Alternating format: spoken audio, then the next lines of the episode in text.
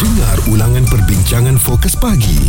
Izwan Azir dan Muaz di kecap bulletinfm.audio Kita tengok sekarang apabila masuk ke mana-mana IPT, jumlah pelajar atau siswa lelaki memang ketaranya ketinggalan di belakang mahasiswi.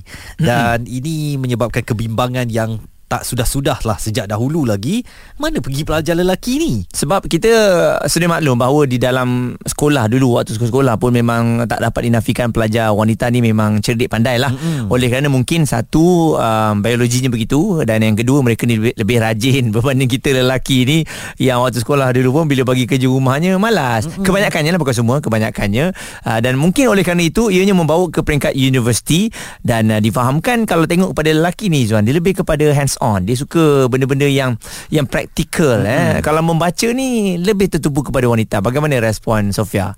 Saya rasa ini terpulang pada individu kan Ke, nak kata perempuan tak hands on hands on juga tetapi hmm. mungkin dari sudut disiplin kot dan bila kita uh, melangkah usia ni mungkin lelaki inginkan uh, experience yang lebih berbeza daripada duduk dalam bilik darjah saja bagaimana Muaz? Kalau Izwan. uh, nak merasakan macam-macam sebenarnya dunia universiti itu suatu bentuk kebebasan juga ya. Yang mana kita dah biasa di sekolah bersama dengan ibu bapa apabila dapat masuk ke universiti kita dengan kawan-kawan kita. Saya dulu fikir begitu. Jadi apabila saya dapat masuk ke universiti saya akan lebih bebas lagi. Dan erti katanya saya boleh menentukan hidup saya macam manalah uh, semasa berada di kampus. Hmm. dan itu yang mendorong saya untuk merasai campus life.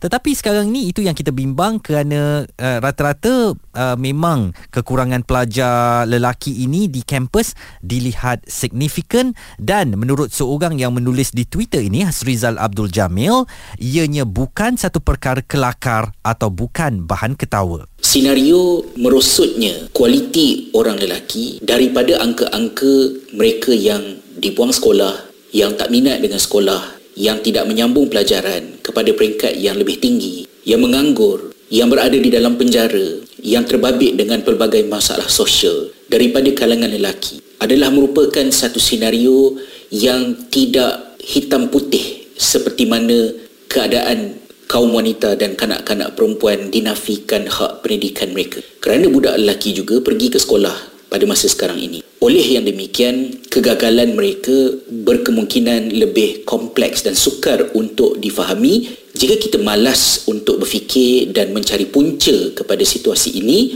mungkin kita akan cenderung kepada memperlekehkan tingkah laku stereotip yang kita associate dengan budak-budak lelaki malas, nak seronok dan sebagainya Saya terfikir juga adakah sebenarnya dalam sistem persekolahan ataupun di peringkat universiti ini bagi lelaki ianya membosankan menyebabkan mereka susah ataupun tak mau pergi belajar berbanding dengan wanita sebab sistem yang dibuat tu adalah sama. Mm-hmm. Jadi kenapa wanita boleh berjaya, boleh belajar betul-betul tetapi lelaki ni dia dia boleh kalau dia minat tapi masalahnya kan kita ni, lihat ianya adalah timbul rasa kurang minat tu menyebabkan aa, mendorong mereka untuk malas belajar. Dan pengaruh ni kan ni kita risau sebab ada yang dikatakan dalam artikel ini disebabkan ketidakseimbangan ini uh, ramai lelaki mungkin terpaksa menjadi suri rumah pada masa depan jika fenomena ini berterus. Jadi pandangan Izwan dengan Muaz macam mana? Adakah anda boleh terima satu hari nanti kebanyakan yang housewife dijadinya house husband lepas ni? Boleh terima ke tak boleh terima? Saya tak boleh terima Tak lah boleh, sebab eh? pada saya husband ni yang bertanggungjawab untuk keluar mencari rezeki.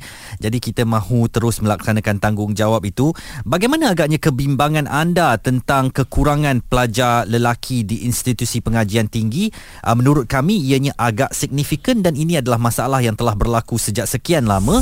Jika anda terlepas topik serta pendapat tetamu bersama Fokus Pagi Izwan Azir dan Muaz stream catch up di bulletinfm.audio kemerosotan pelajar lelaki di IPT uh, kita perkatakan pada hari ini hmm. uh, mungkin ada di antara kita yang menyatakan bahawa uh, tak apalah kalau lelaki tak dapat masuk universiti ataupun tak ramai biarkan saja kerana lelaki ni begitu sinonim untuk uh, bekerja dengan cara mereka sendiri maksudnya mungkin dia tak suka berada di dalam kelas ataupun mengikut satu peraturan lebih kepada lelaki dia boleh survive. Tetapi ini akan mewujudkan satu ketidakseimbangan sosial. Ya Muaz kalau ra- lebih ramai wanita yang bijak pandai cerdik ada pengiktirafan dengan ijazah di tangan. Dan lelaki kata tak apalah aku tak ada ijazah sekalipun aku reti juga baiki tayar rosak aircon rosak aku reti buat dan sebagainya. Tetapi saya fikir dari sudut pengiktirafan itu di mana uh, kalaupun kita lelaki boleh hands on kepada kerja-kerja ini tetapi tidak ada pengiktirafan dari segi akademik mm-hmm. mungkin ini boleh menjadi satu jurang sosial yang tidak sihat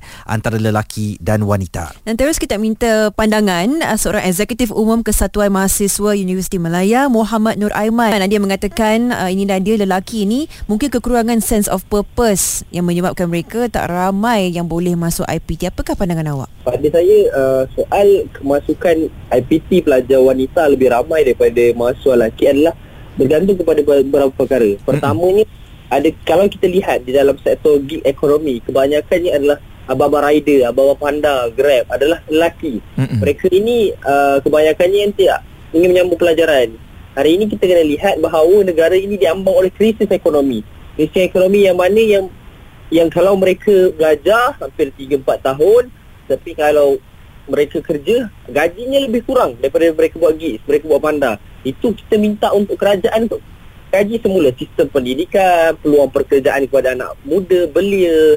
Itu kita kena tekan supaya mereka ini golongan lelaki ni yang macam mana saudara moderator cakap tadi dia lebih kepada survival. Mm-mm. Jadi mereka perlu rasa yang kalau mereka spend masa dalam 3 4 tahun tapi mereka dapat gaji yang setimpal, yang bermaruah jadi itu lebih perlu ditekankan. Keduanya kalau kita lihat di dalam uh, kolej-kolej vocational ataupun kolej-kolej kemahiran, sisi kela- kemahiran Malaysia, kita nampak bahawa lelaki lebih ramai. Mm-mm. Mereka ini perlukan ada mungkin mungkin ada sesetengah mentaliti mahasiswa yang lelaki yang habis belajar mereka perlukan kemahiran. Mereka rasa pendidikan pengajian tinggi adalah suatu yang kurang berbaloi kalau di compare dengan mereka mengambil di kemahiran Malaysia kerana mereka lebih kepada hands on lebih kepada pekerjaan yang menggunakan skill contohnya sebagai seorang welder seorang electrician ha, jadi it- pandangan saya kita kena perkukuhkan semula bagaimana peluang pekerjaan itu perlu setimpal Mm-mm. dengan uh, gaji yang diberi supaya kita dapat attract balik. Kita tak ada lambatkan mahasiswa wanita. Bukan saya tak setuju wanita lebih ramai di IPT tapi graduan yang dilahirkan oleh kerajaan oleh uh, sistem pendidikan Malaysia perlu seimbang Mm-mm. supaya ada work balance. Okey dan kalau awak um, sendiri um, bila di IPTA ni kan um, perempuan lebih ramai daripada lelaki apa agaknya cabaran dan mungkinkah ada permasalahan yang berlaku Pada saya secara peribadi melihat kepada golongan wanita lebih ramai daripada lelaki sebenarnya uh, tidak menjadi suatu masalah kerana di universiti kebanyakan universiti kita tidak ada pilih kasih. Mana kata kalau dia wanita dia tak boleh menjadi pemimpin. Saya rasa culture itu sudah ditelan zaman di universiti yang ada hari ini. Universiti saya lah. Ha. Dan uh, apakah kita lelaki ni sebenarnya uh, perlu diberikan suatu kebebasan? Maknanya kalau tak masuk universiti pun tak apa asalkan kita boleh teruskan hidup dengan uh, dapatkan duit yang mungkin lebih lagi daripada para graduan universiti sendiri. Kepada saya kebebasan itu perlu bila mana beliau uh, kerana saya percaya bahawa setiap orang ada kelebihan masing-masing. Kalau uh, lelaki tidak mahu menyambung pelajaran di peringkat tertinggi, misalnya mereka boleh pergi ke industri, pergi ke kemahiran tetapi perlu ditimbang aspek adalah adakah gaji yang mereka dapat untuk survival masa depan adalah sama. Tidak ada orang kata pilih kasih. Ha. Persoalan di sini kan bila kita meletakkan isu berapa banyak wang yang boleh diperolehi bila dah lepas belajar baru nak cari kerja dan sebagainya adakah bagi pelajar wanita pula Mm-mm. lebih baik keadaan ini daripada pelajar lelaki sedangkan kita semua akan melalui tempoh di mana memang awal-awal kerja sikitlah gajinya Hmm. bagaimana pandangan anda berdua Itulah saya tetap fikirkan bahawa uh, pengiktirafan itu penting ya. Maknanya kalau wanita ada degree, ada master, lelaki tidak boleh ketinggalan walaupun sebagaimana dia boleh hands on sekalipun, dia boleh kata dia boleh cari duit lebih lagi tanpa pengiktirafan akademik sekalipun.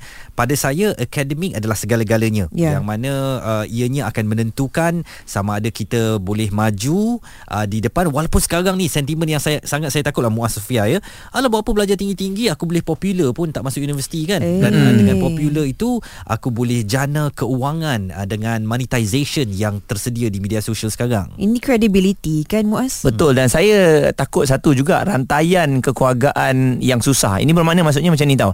Keluarga dia susah untuk survive uh, dan dia ada peluang untuk sambung belajar tetapi dia bertindak untuk menyambung ataupun membantu keluarga dia menolak untuk belajar dan juga bekerja. Hmm. Uh, nampak tak? Maksudnya hmm. keluarga dia tadi susah, dia tak nak keluarga dia susah, jadi dia pula bekerja. Jadi ianya akan terus disambung disambung disambung sebab tak nak tak nak tengok uh, benda tu susah. Jadi bila belajar ni kan 4 tahun. Uh-huh. Confirm kita tak akan ada duit income kita. Jadi mereka ambil peluang ni untuk bekerja sendiri. Sampai bila ni vicious cycle yang keluarga yang susah akan terus susah. Jadi tolonglah ini memberi satu peringatan kepada semua. Walaupun kita mungkin kurang minat, mungkin hilang minat, kita cuba cari cabang kekuatan kita. Bukan untuk berhenti belajar tapi mungkin cari satu aliran uh, satu kekuatan untuk kita meneruskan pembelajaran sampailah ke Menara Gading. Jadi kami harapkan para wanita untuk uh, terus bersemangat belajar, terus uh, saya tak nak kata mendominasi IPT lah, tetapi terus semangat belajar, tetapi semangat yang ditunjukkan oleh wanita itu kita para lelaki ni kena ada rasa malu dan segan sikit lah kalau mereka sanggup untuk belajar setinggi-tingginya walaupun akhirnya nanti mereka akan jadi ibu ya, mereka akan ada anak-anak dan sebagainya tetapi semangat dia nak belajar tu dia tetap pergi sejauh mana yang dia boleh pergi, itu semangat yang perlu uh, lelaki contohi juga. Dan satu lagi belum terlambat lah. Ini bermakna kalau anda dah bekerja selepas 3 tahun Anda berniat semula untuk Eh saya nak sambung belajar lah. Sebab apa tahu Izzuan? Selalunya hmm. bila lelaki ni Dia mula rasa nak belajar balik Bila tengok anak-anak. Ha, Bila ha. anak-anak dah ada Kita dah mula rasa malu pula pada anak-anak. Sebab anak-anak akan tanya Ayah belajar sampai mana ayah? Ayah SPM je. Eh kenapa ayah tak belajar sampai ijazah? Jadi saya tengok rakan-rakan saya ramai macam tu. Bila oh. dia ni Dia dia ambil balik belajar Okay dia nak buktikan kepada anak dia Okay ayah boleh buat ni. Nanti one day Jangan macam ayah eh. You pun kena ada ijazah Pergi lagi master ha, Jadi mungkin Pembelajaran ni Jangan pernah berhenti lah Mungkin bukan waktu tu anda masuk Tapi kita ada peluang dan juga waktu Mungkin dah ada waktu yang anda lebih selesa Waktu tu ambil peluang Untuk sambung belajar Hmm, tapi saya tertanya lah Muaz apa antara jurusan yang